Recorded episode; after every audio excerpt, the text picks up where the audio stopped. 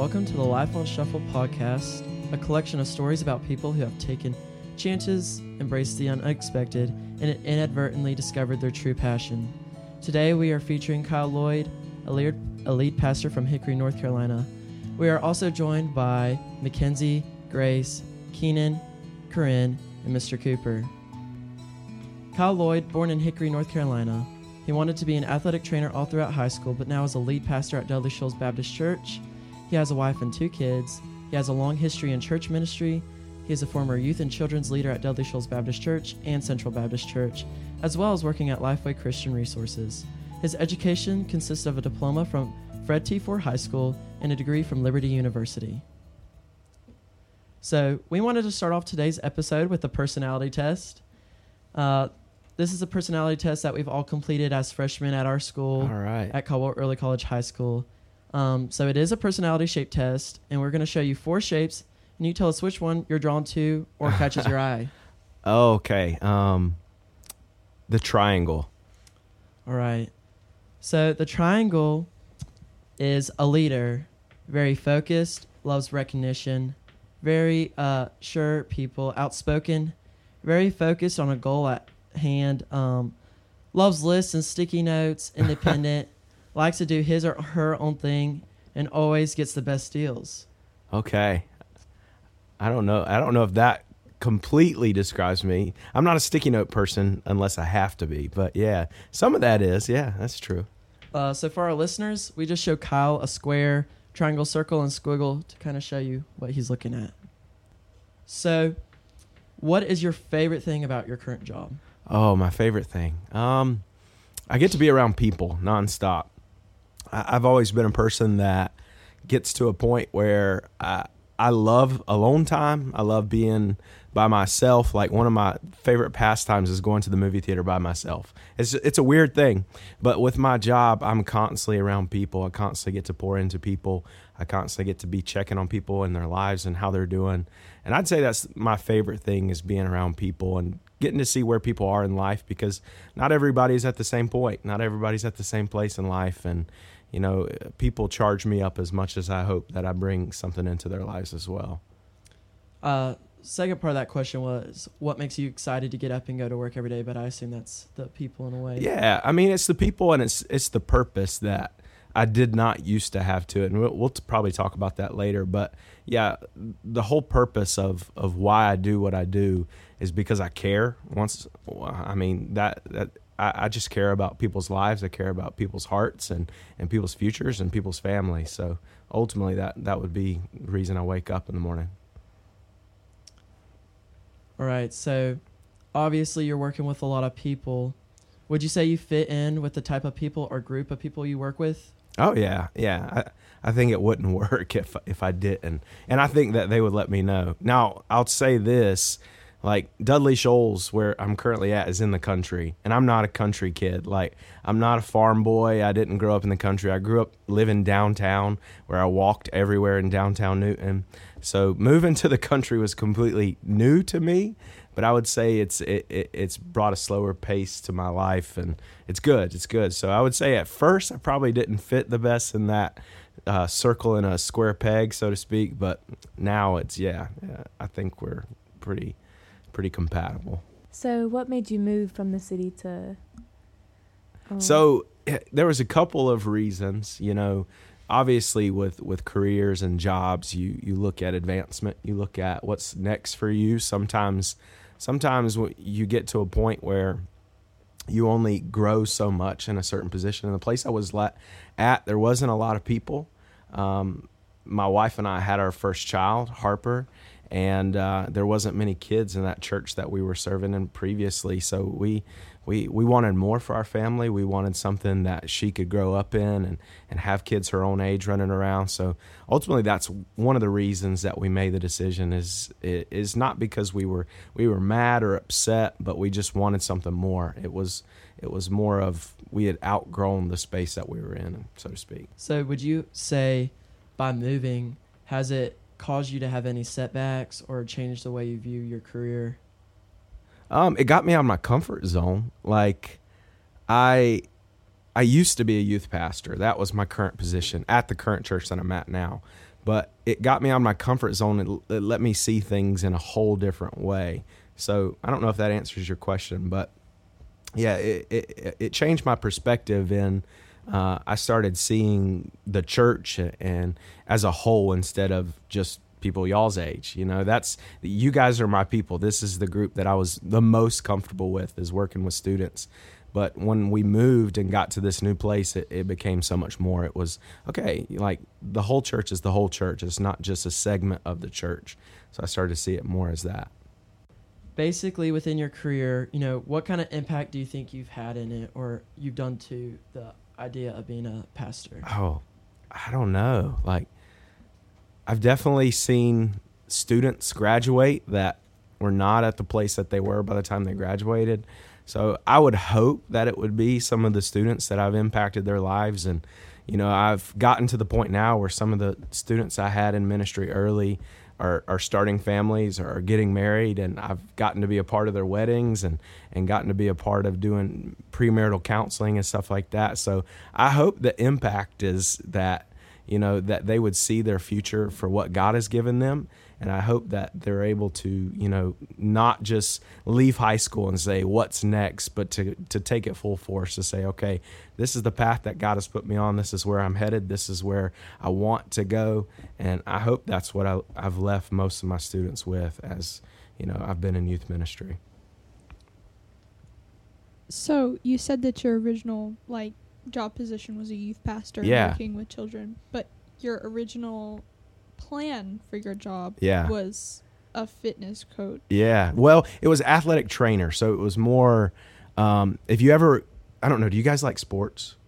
Okay. So if you watch sports, whenever somebody gets hurt, especially like a major injury, somebody always goes onto the field. Or that's what I wanted to do. I wanted to be that athletic trainer to be able to diagnose medical injuries and kind of see how to take care of it as athletes. Because I, I, I grew up playing almost every sport.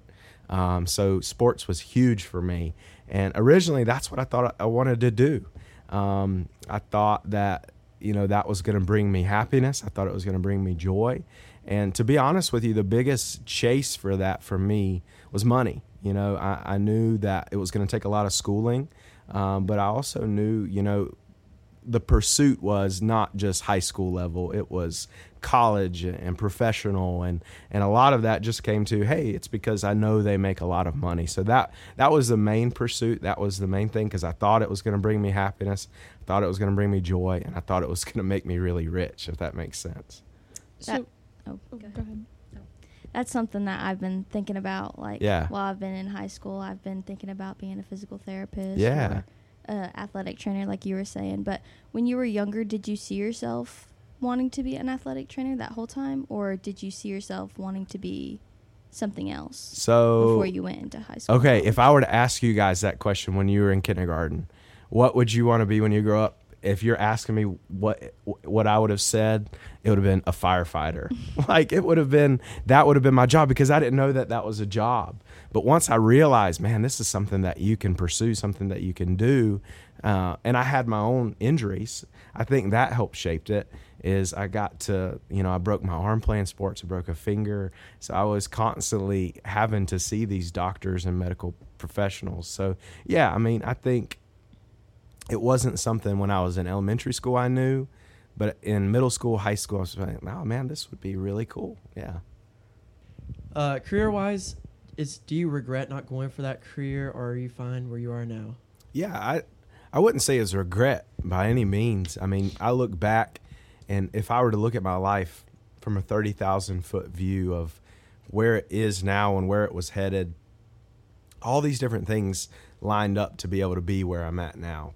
You know, there was certain people in my life that influenced that. There's certain people that pushed me to get to where I am now.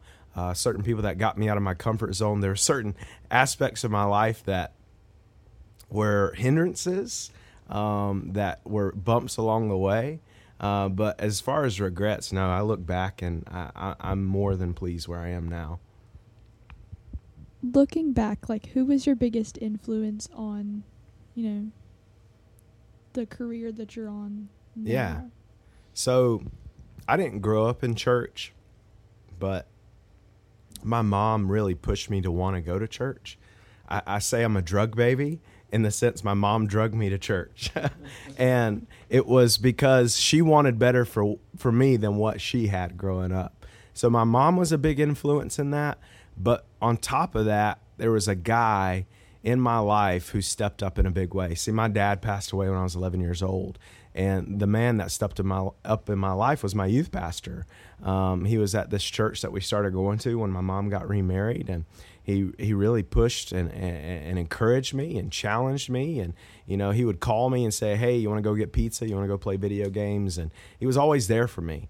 So look, it's one of those moments where I look back and I say, okay, he played a he played a key role at that. There's a, there's a lot of different people who did that.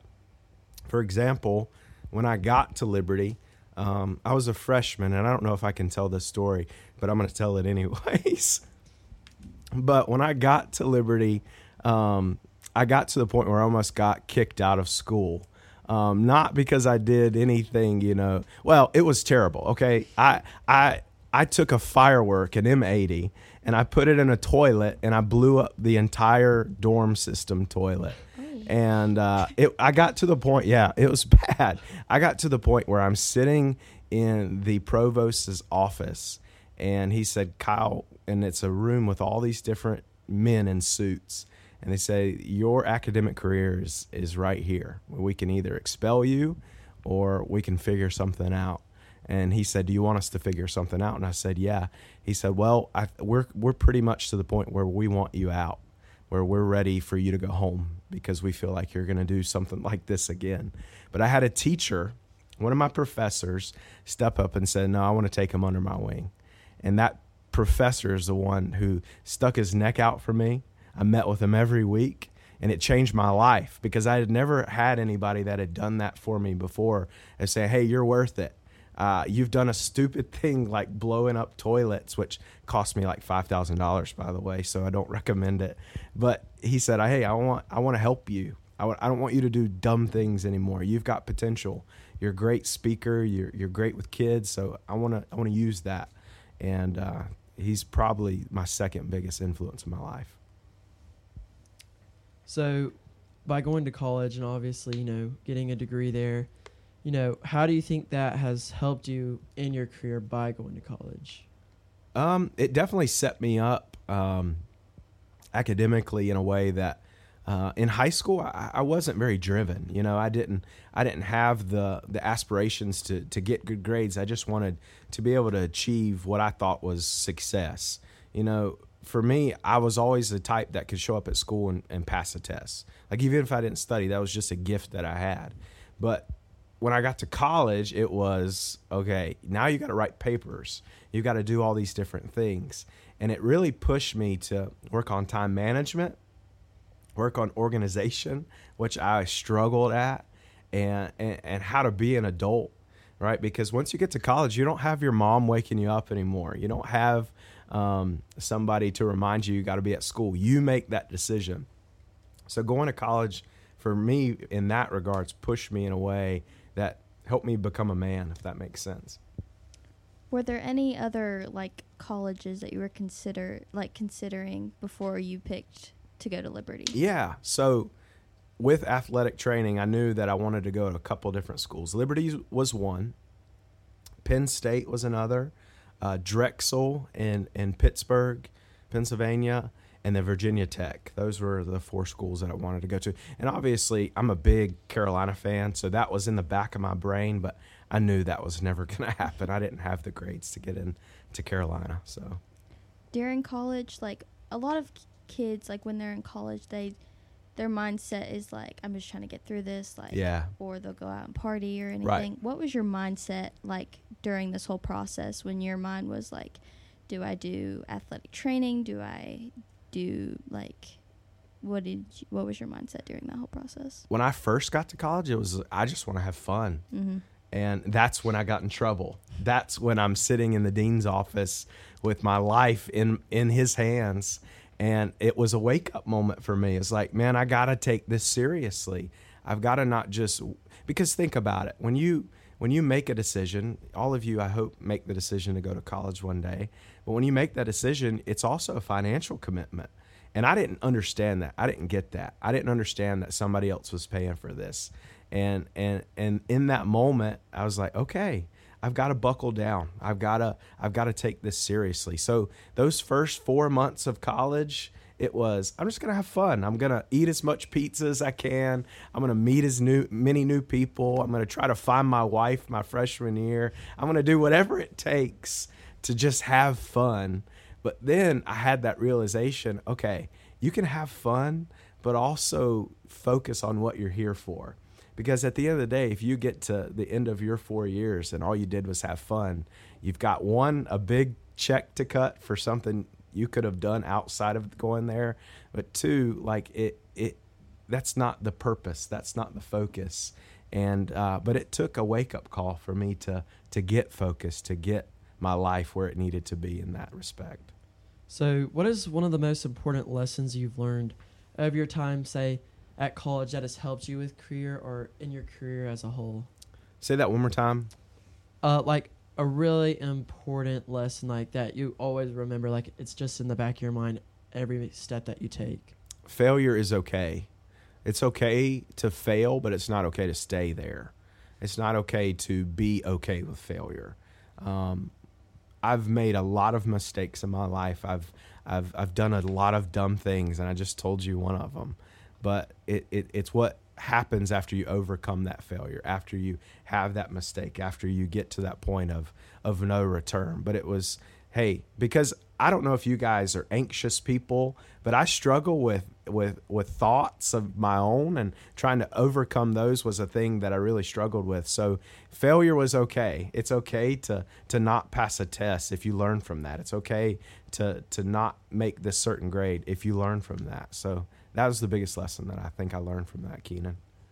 So uh, with your current career, did you is a, a degree required for it? Or was a gr- degree kind of just like a goal for yourself to have?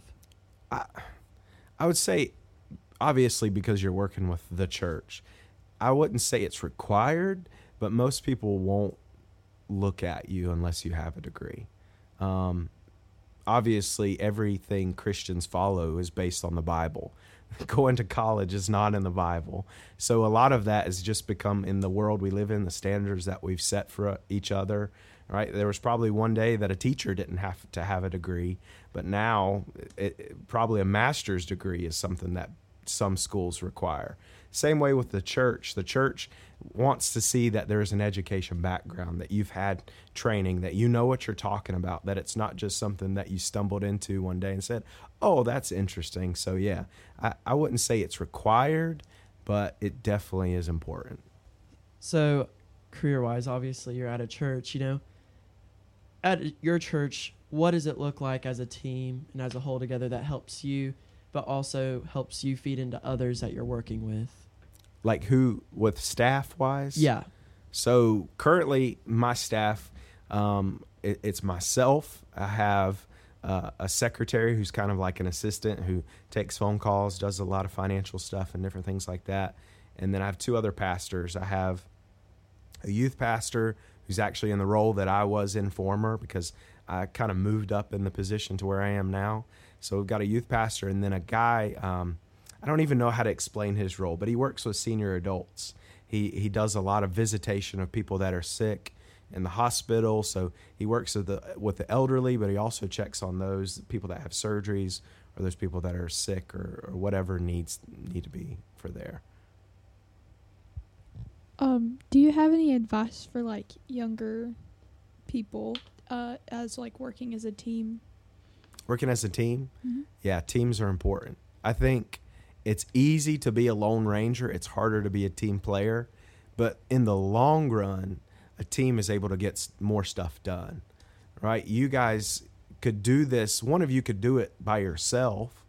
But it's going to be better when you have more voices to bring to the table. Now, that's all, that's not always a good thing. Sometimes you got to figure out who to listen to and who not to listen to. But you're always going to accomplish more as a team. You're always going to be able to get more done. Um, but it's important for you to add to that team mindset. You can't just say, oh, just because I'm a part of a team, the other people can carry me. I've got to contribute. I've got to bring something to the table as well. So you said during your junior year of high school that you had this, like, calling from God, that you yeah. had this thought that you wanted to become um, something as, uh, like, what you're doing now. Yeah. Um, what were there any, like, experiences that led up to that motivation to pursue that career? Yeah. Or was it, like... Yeah, we could do a whole podcast on that. But in the short form... Um, So my parents uh, decided they wanted to adopt a child, and it, it came down to um, they wanted to adopt, adopt a girl from China. And I'm the oldest of, I was the oldest of three at the time, and then we were going to add a fourth. I was already a junior in high school, and my parents wanted to adopt a two-year-old little girl from China. So selfishly, I was angry. I was angry at my parents, but I was also angry with God. I said, I'm not to the point where I want another sibling. I, I already have to share a bedroom. I, you know, I was frustrated. I was angry with my parents. I was angry with God. And my parents spent that whole summer in China, far from us. So it was one of those things that I lived with my grandparents for a while. You know, I, I, I went to church and did all those things, but I was angry at them. I was angry at God. And our, our youth group went to summer camp. Um, that summer. And at that summer camp, you know, I started realizing how selfish I had become, you know, that everything that I had anger wise was because I was, I, I, I was selfish. I didn't want to help somebody who desperately needed it. I mean, my sister was a type of kid who lived in an orphanage who was tied to a bamboo high chair. And why would I not want that in my life? Why would I not want my family to rescue her? But it came down to I was just angry. I was upset and I was selfish. And and in that moment at that summer camp, I realized, man, there is a God who loves me. There's a God who cares for me. And just as my parents loved that child, I understood what love should look like and how we're supposed to love people and how God loves us. And, and that really opened up my eyes to, you know what, I don't know what God wants me to do, but I just want to be able to love people and to live for Him and to help serve Him. And whether that's in the ministry or going to another country, going to China, whatever that wants to be, I'm I'm open to it. So it was kind of like an aha moment of, okay, this makes sense now. Would you ever consider being like a missionary in China? Oh, those people are built different. They are built different. But I, yeah, I think... Yeah, circumstantial. If I went home and told my wife, she would freak out right now. But yeah, that would be great. I'd love to take a trip to China. I do a lot of different mission trips. I, we go to New York City. New York City. We're trying to plan one to Peru next year and, and Haiti and different things like that. But yeah, China would be awesome to go back one day with my sister. But as far as being a missionary, I don't know. Who knows? Maybe one day. I'm never going to say no. How about that? Do you see any advancements in your career right now, like things that you can do to help the church or, you know, help further and grow? And yeah. Stuff? I, I don't know that advancement. I don't know. I, I don't think so. For me personally, I mean, are there other opportunities out there? Absolutely. But that's not something that I'm focused on. What I am focused on is, is growing and building the church and whatever that way can be. Now, as far as like advancement in my career, that's just not something that I see. I mean, it could happen one day. It could be at another place or another um, another ministry. It could be something completely different. But as far as right now, as far as advancement where I'm at, it's I've pretty much reached it. Uh, could well, sorry. Before we move on, uh, you were the you said you moved up within this individual church that you were at. Yeah. So you just said like, oh, I don't feel like I would want to advance any further than this point. Had you said that prior? Oh, yeah. So I had, you can ask Kenan. I, I had said that. I never thought, uh, to me, in, in, in the way of looking at it from a school, right, that you've got an assistant principal, you've got teachers, and then you've got a principal. I never wanted to be the principal. I never wanted to be the main guy. I never wanted to be the head honcho. I never wanted, I never felt like I was qualified. I never felt like I could do enough job. But it also, I didn't want to deal with that pressure. But yeah, I had said that before. I had said, there's no way I'm going to do this. And um, yeah. Was there like any specific event, or it just felt like, well, you, you built that confidence and you said, nah, I feel different now, so I'm just going to pursue this as a possibility? Yeah, so during COVID, our church had it pretty rough. Um, our senior pastor at the time, who's probably my greatest mentor now, um, he got sick, really sick. He had gotten COVID. Um, he had been in the hospital for um, about three months, been on the ventilator twice, almost died, and he never came back from it. He, he he's still alive, um, but he, he can't talk very much. He's out of breath a lot. It affects his movement. So during that time, I kind of had to step up and help lead the church through all of that. And it was one of those deals. It's like, okay, I can't, I don't want to do this, but I've got to do this. And all throughout that time, our church was looking for a pastor. And they finally came to me and said, hey, we want you to be it. And I said no at first. And I ran from that. I actually served on the search committee to find the next pastor. And they said, no, every candidate we're looking at, we want you to be it. We don't want these these guys. We want it to be you. So if it wasn't for that health scare with my pastor, I wouldn't be, I would not have had the confidence or the preparedness to to be able to do what I'm doing. But, you know, in a weird way, that kind of helped push me forward to say, all right, you might not think you can do this, but you have been doing this and you can do this. So while you were um, in the process of this career, were there any moments when, or like, were there any times that you were thinking um, there's going to be challenges that would be easier than expected, or that you were like challenges that you were going to face that you would think that would be really hard, but they were easier than expected, or that you thought that they would be easy to overcome, but they were actually really hard? Yeah. So I spent most of my time in church ministry, in youth ministry, and I... People that think, look at youth pastors, they say, oh man, they have the greatest job in the world. All they do is eat pizza and play games and, and hang out. And I thought, oh, it was going to be amazing. It's going to be awesome. That's all I'm going to have to do. But that's not the case, right? There's a lot of drama with teenagers, right? You guys know that. So there's a lot of that, but it's also a heavy burden to carry because, you know, I, I, I was never the type that said, hey, you know, keep your stuff to yourself. Like if you got something to share, something you're walking through, something you're dealing with, like talk to me. And carrying that stuff is, is heavy because people your age deal with a lot of different things. So that was a challenge of saying, okay, it's not all cupcakes and sunshine, right? Sometimes there's there's there's darkness. Sometimes there's there's hard roads to walk. Sometimes there's tough things that you guys deal with, and trying to help navigate those things was tough. But outside of that, the hardest part, to be honest with you, is dealing with parents. I mean, teachers can attest to that. Um, you know, it's never people that you actually work with. It's always people outside of it who are pointing fingers and saying, why aren't you doing this and doing that? So that would be the probably the biggest challenge. Um, so as a youth pastor, my dad's a youth pastor. Oh, cool, cool. And um, there were he's told me that there are several moments where he just wanted to step down yeah. and just walk away. Have you had some of those moments? Oh, man, we could do another podcast on this. So, yes. Um, wow, this this might make me cry.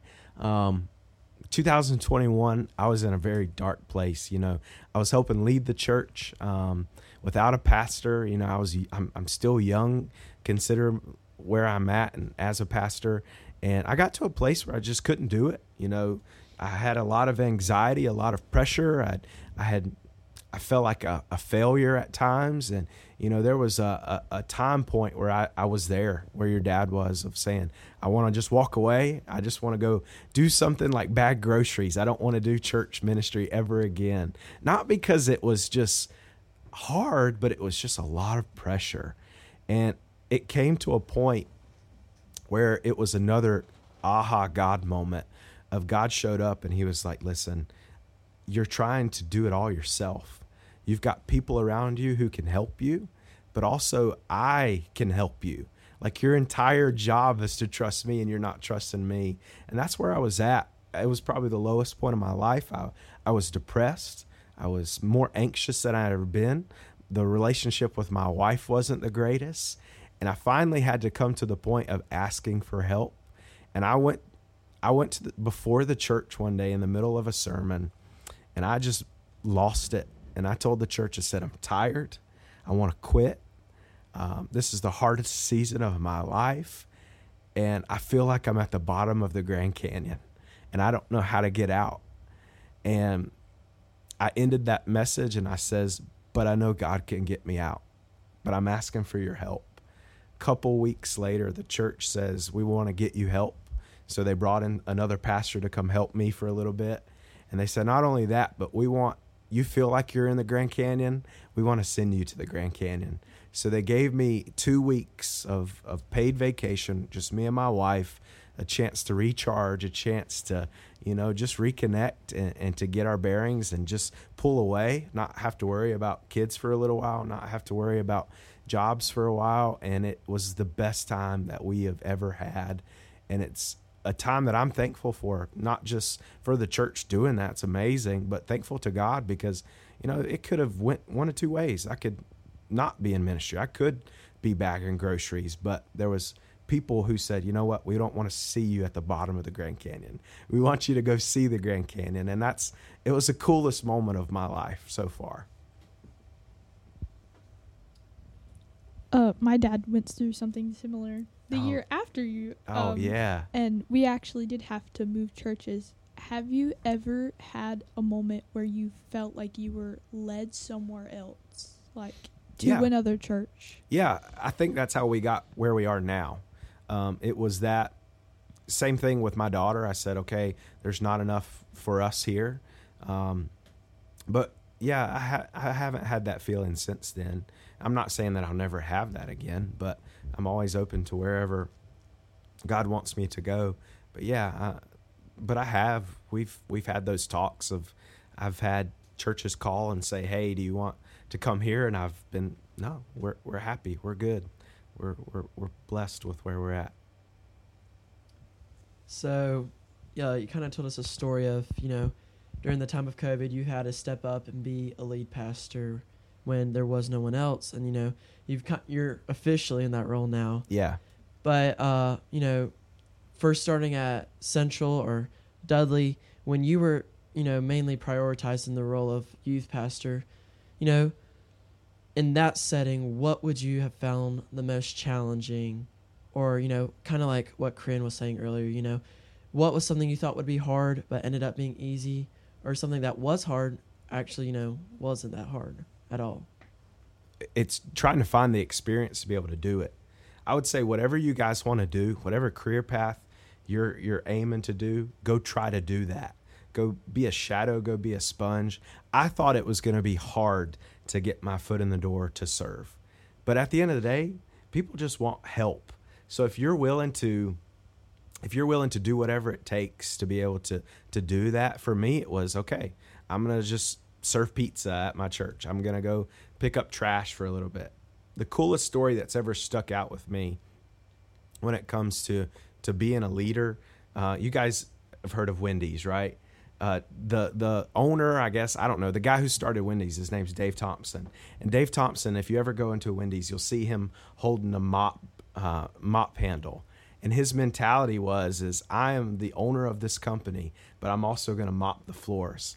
And, and and that's always stuck out with me is is we've you and I we've got to be sponges to be able to try to absorb as much knowledge, uh, as much uh, anything we can from other people to be able to to gain experience. And I thought, Kenan, that was going to be the hardest challenge, is to get my foot in the door. But essentially, it was okay. You just got to find a way to do that. And in certain places, it's you got to be willing to mop floors. You got to be willing to to do hard things, do stuff nobody else wants to do, but to just just try it, just do it, just be around it. Um, well, we talked a little bit earlier, kind of like, you know, going from the idea of wanting to be an athletic trainer to, you know, fully filling that call in ministry. You know, were you going to regret not being an athletic trainer? Yeah. But where you are now, being a lead pastor, you know, do you regret making the change from being a youth pastor to being a lead pastor? Sometimes I say I took a demotion, because it would be amazing to go back and be a youth pastor. Again, I love working with teenagers. That's what I feel like I'm good at. I, I love doing that. And sometimes the pressure of being a pastor is hard. So I wouldn't say it's a regret, but there are certain days that I look back and say, oh man, it would be so great not to deal with the pressure. It'd be great just to go hang out with some teenagers, go shoot some basketball, or go, you know, whatever. So I wouldn't say it's a regret. I'm still happy what I'm doing, but there are days that I look back and say, oh, it'd be, it'd be great if I was doing this instead. It's, it's interesting in a lot of these stories that this re- question of regret comes up. A lot of people are asking yeah. in different individuals, do you regret this? Do you regret that? Um, and we're not seeing a lot of people that are actually like holding any type of regret, hmm. um, even leaving a career after sixteen, twenty years, you know, whatever it is. I almost worked a full career and then started over. Wow. Um, I, uh, me personally, I would feel like that would be almost a sense of regret. Like, yeah. why didn't you just finish it out kind of thing? Yeah. Um, uh, it seems like this idea of, well, in this case, it's, you know, a, a spiritual calling, but yeah. there's a lot of people that have like a calling to do uh, a specific thing. Um, Absolutely. We had one a couple weeks ago that was, um, he never thought he would be a teacher, and just, he actually, I think said, felt called to, to yeah. teach. He had information he wanted to share, it kind of thing. Um, you started with the athletic training and then, you know, didn't feel, and then you said very early on, it was the people that mm-hmm. made the difference. So, do you feel like this, the commonality between just working with people, like that, that's kind of your thread, that's your go-to? So even on days when you feel like you just want to go and play basketball and stuff, like yeah. you just want to interact with another person kind of thing. Um, I'm trying to like tie together all the yeah, phases yeah, yeah. of your life and to, to see, is it just basically you love interacting with people? And I, for for me, it's people's lives are important. You know, it's I, I, I care about people's hearts and their minds and their souls. Um, it is it is a spiritual thing. I mean, we could go there if we want, but I mean that that's that's my pursuit. Is I, I care about people's hearts. I care about where they are at the end of their life. I care about their journey, and and not everybody's journey is the same. You know, there could be somebody who grew up in church their whole life, and there could be somebody who comes to comes to the Lord by way of drugs or alcohol or whatever it could be. You know, there's there's people that can come in all these different shapes and sizes, and not of any of that's cookie cutter. It's just it, all the roads should lead to the same place, if that makes sense. So do you feel like if we jumped in a time machine right now, went back to Liberty, whenever yeah. that was, and uh, you actually became an athletic trainer, just kind of, if you had, yeah, if yeah, you had to describe it. how how would you interact as an athletic trainer, knowing what you know now? Like, would it would your personality change? I think I would do the exact same. I would have the same mindset of loving people in, in that capacity. Uh, the thing that's changed the most about what I do now is I know that I could do what I do now anywhere. Like I could, I could, I could still care about people's lives and. and their heart and, and, and their souls in any job that I ever did. And I think I would be a better athletic trainer because of that, because it wouldn't just be about, you know, you got to get back on the field, but it's, hey, where where's your heart? Where's your mind? How are you doing? Checking in on where they are. So, yeah, I, I think, yeah, if I would go back now and, and God said, hey, I want you to be an athletic trainer, sure, I I could see that for sure. So obviously, you know, you're a people focused person, you love being, you know, around people. How would you say, you know, your family, whether it's personal or extended, you know, helps you where you are now, like uplifts you, gives you encouragement or whatever it is? My family. Mm-hmm. So my wife is my biggest, she's, she's my teammate. Like without Emily, like I would be nothing, seriously, nothing. There's days where, if I did not have her, I would either quit or I just, you know, she's she's my emotional bucket. Sometimes I just pour too much into her, and some days she's got to pour back into me. And it is, I mean, she's my biggest cheerleader, my emotional partner, somebody that I, I, I know that I always have. So having this is going to sound weird, but I knew that if I was going to go into the ministry, if I was going to work for a church, I had to have somebody like that.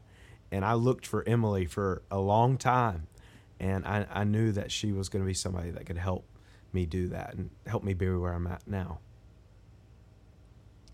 So, um, obviously you have two kids, you know, seeing them grow up, how do you think, you know, they've helped with that as well? They keep, I, I don't know. I don't know. That sounds awful, but my kids, they, they keep it fun. They keep it fresh, but they also put stuff in perspective. Like I could, I could mess up on so many different levels. I could, I could, burn the church to the ground, right? That would be terrible, by the way.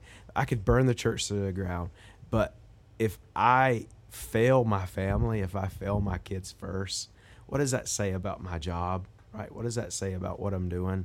So my kids keep it all in perspective, is that it has to start at home. It has to start with my kids. Like if, if I did youth ministry forever and I work with high schoolers and teenagers and, and kids for the rest of my life, but didn't lead my own kids, what would that say? So it, it, it does. It put it all puts it all in perspective, and it keeps keeps things fun and fresh. Sometimes not sane, but definitely fun.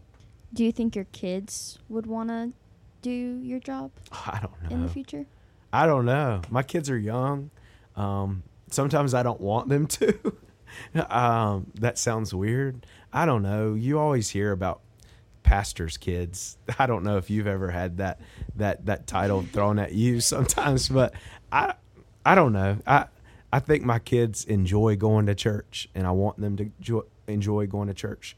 I don't want it, and that's one thing. I, I never say Daddy's going to work. Mm-hmm. Um, Daddy's going to no. I say it the opposite. I don't say Daddy's going to church. I say Daddy's going to work, because I don't want them to have hard feelings against church. Mm-hmm. I don't want them to say, well, the church is taking my dad, or the church is taking all this time. But there are times that they've got to understand that work is taking my dad.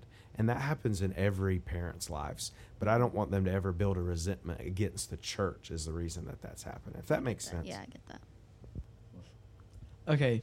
that. Okay. So uh, kind of going back to, um, you know, the idea of sports and high school and stuff, you know, you talked some about, you know, you wanted to be an athletic trainer.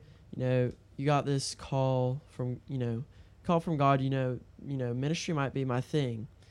So now looking back, do you see like where God was working in your life through that situation on like, you know, oh, he really didn't want me to be an athletic trainer, you know, he wanted me to do this now. Now you're able to see each footstep that you took that led you to where you are now. one hundred percent. Yeah.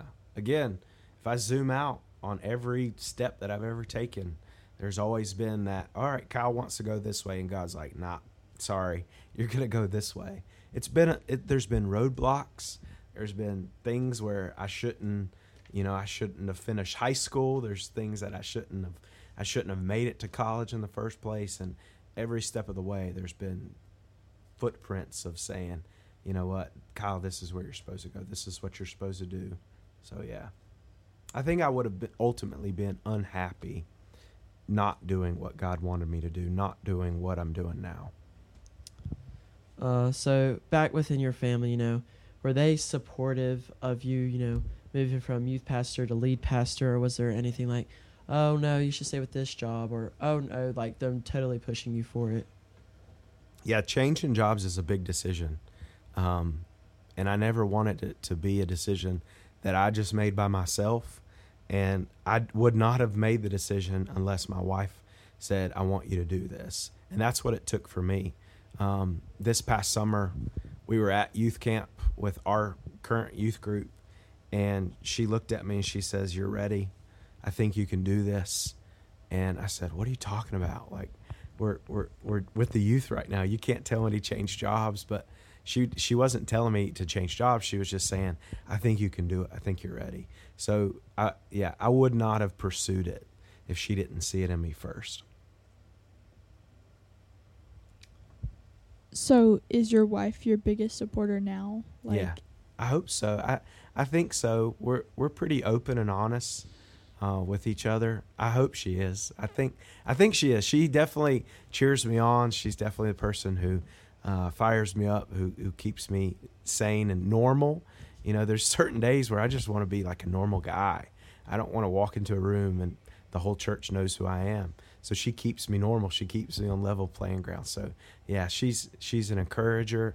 That's just who she is as a person. She comes into a room and she lights it up. And she does that at home, too. So I'm thankful for it. Is there any moments that she's able to help you at work? Yeah, for sure. Yeah, especially what I used to do. She, the youth group went because she was a cheerleader. She pushed it.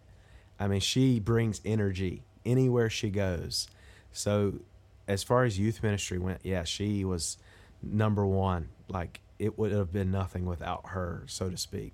But what I do now, she again, she just, she works in our nursery and works with kids.